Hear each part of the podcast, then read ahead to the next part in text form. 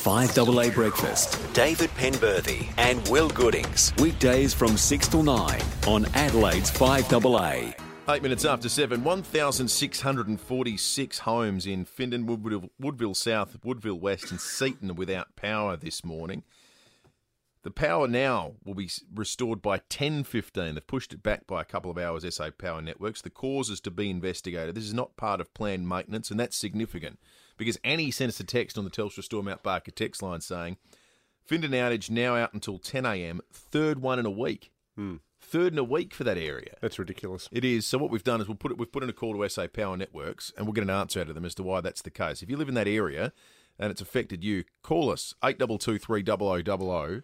That is absolutely infuriating, and there has to be some sort of a reason. So we'll try and find out what that is with SA Power Networks before the end of the program.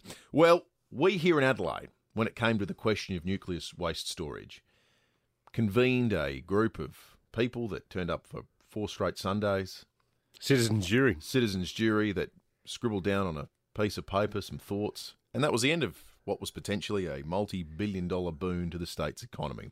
In the good air, regional town of Kimba, which is sort of an hour and a half west of Whyalla, probably about a five and a bit hour drive hmm. here from Adelaide, they actually did something that we call democracy.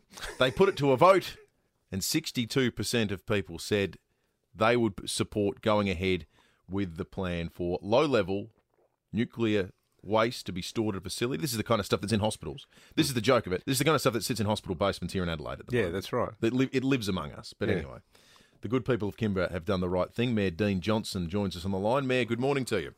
Yeah, good morning. Now, Dean, this is um, this is a, a, a really interesting process that the council has been through. When we were chatting last night, you said that um, a huge participation rate in this in this ballot. Yeah, look, we're, we're really proud of our community. Um, council set out four years ago to uh, sort of uh, provide as much information as we possibly could through the Department of Industry, Innovation and Science. Um, and so, four years of consultation, we've uh, got a very, very well educated community. Uh, and in the end, they've, they've cast their vote, and over 90% of our community has cast a vote in this ballot, which is just incredible. Has it, has it been something that's been difficult to manage at all within the community? Because obviously, this issue, and Will mentioned the, the debate that was on a much bigger scale here uh, about um, high level uh, foreign waste storage, which was the proposal Kevin Scarce looked at. Even even though this is low level waste and predominantly um, medical medical uh, byproducts, is it still something that has um, you know sort of divided the town a bit? Uh, look, absolutely. It, it, anything with nuclear or radioactive in the title is going to be difficult. There's no doubt about that. Um, and that's why the consultation has been so important. So, um, over 90% of the, the waste that is generated is um, generated from the production of nuclear medicine. Um, so, that includes uh, the products that go into making that at, at, at ANSTO in, in Lucas Heights in Sydney. Um, so most of the waste is currently stored there. So it, it's stored in the largest city in Australia at the moment. Um, and it's safely stored there, and it will be safely stored in Kimba too if we are picked as a final site. Well, that's that's the next step, isn't it, Mayor? What what has to happen for you to be selected? I know the people of Hawker are going to a vote uh, at a later date. Presumably, that process needs to play out as well. What else do you have to do? Yeah, that's right. There's there's a range of things that Minister Canavan will take into consideration before he does name a final site. Uh, so some of those things are neighbour uh, support or survey of, of the neighbours of the three sites that are that are around. Uh, two of those sites are in Kimba, the other one's uh, near Hawker.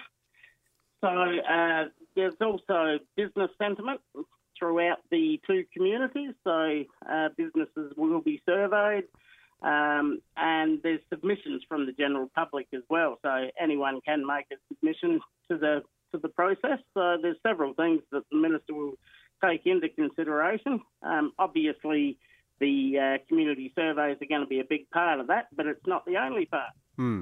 Can you give Can you give our listeners a sense, Mayor Dean Johnson, of how how big the footprint will be of this waste facility? Uh, yeah, yeah. Look, it's, it's 160 hectares in total, uh, but the actual footprint of the the uh, waste and the facility that will process that is just 40 hectares. Uh, the rest will be a buffer zone, and that will include uh, an area for research and development. So we've actually something that the community's come up with is that we'd like to use some of that for agriculture and mm. just to prove that everything is safe and, and to also put some research and development into um, the connections we build with the scientists at ANSTO. Uh, so we can use it for even improved agriculture crops. So it should be really exciting. Nuclear powered potatoes. Absolutely. and you said you, have um, identified that, so it's going to be, if it goes ahead, there'd be 45 full time positions. And the other thing, too, it could provide your community with a with a windfall of about $31 million, which for a, a town that is reliant on the vagaries of the weather would be a, a nice added um, revenue stream for the people of uh, your part of the, the West Coast. Yeah, it certainly is a significant package. Um, that package started at $10 million, and we've, we've argued pretty strongly along the way. Uh, and that has been raised to $31 million. Um, and as you mentioned, uh, once operational, the facility will provide 45 full time equivalent ongoing jobs. But um, we've got to get through construction first, and that likely to be well in excess of $300 million. So it is a really significant project, not just for Kimba, but for our state and, and indeed the whole nation. So it's, it's a really important issue. We've, um, we do need to safely and responsibly store the waste um, for what is a benefit for all Australians. Yeah. Really, the nuclear medicine program is absolutely incredible. Yeah, yeah. Mayor Dean Johnson of Kimba, our guest on 5AA Breakfast. Thanks for your time, Mayor. Just a reminder to uh, the people listening too that the Nuclear Fuel Cycle Royal Commission, headed by Kevin Scarce, suggested we could make somewhere in the order of $100 billion profit. Sounds like the people of Kimba are smarter than the rest of us. I don't think the rest of us got much of a chance to have a well, say. No, exactly. 15 minutes after 7, coming still, up. Still sitting there, that report. Still sitting there. Still makes as much sense as it did when it was released. Absolutely. Hmm. Stephen Rowe coming up very shortly. Phil Coorey in the nation's capital. John Blake on the show. We've got another edition of the Real KG to play. Plus, David does year 12. Oh, no. 15 minutes after 7.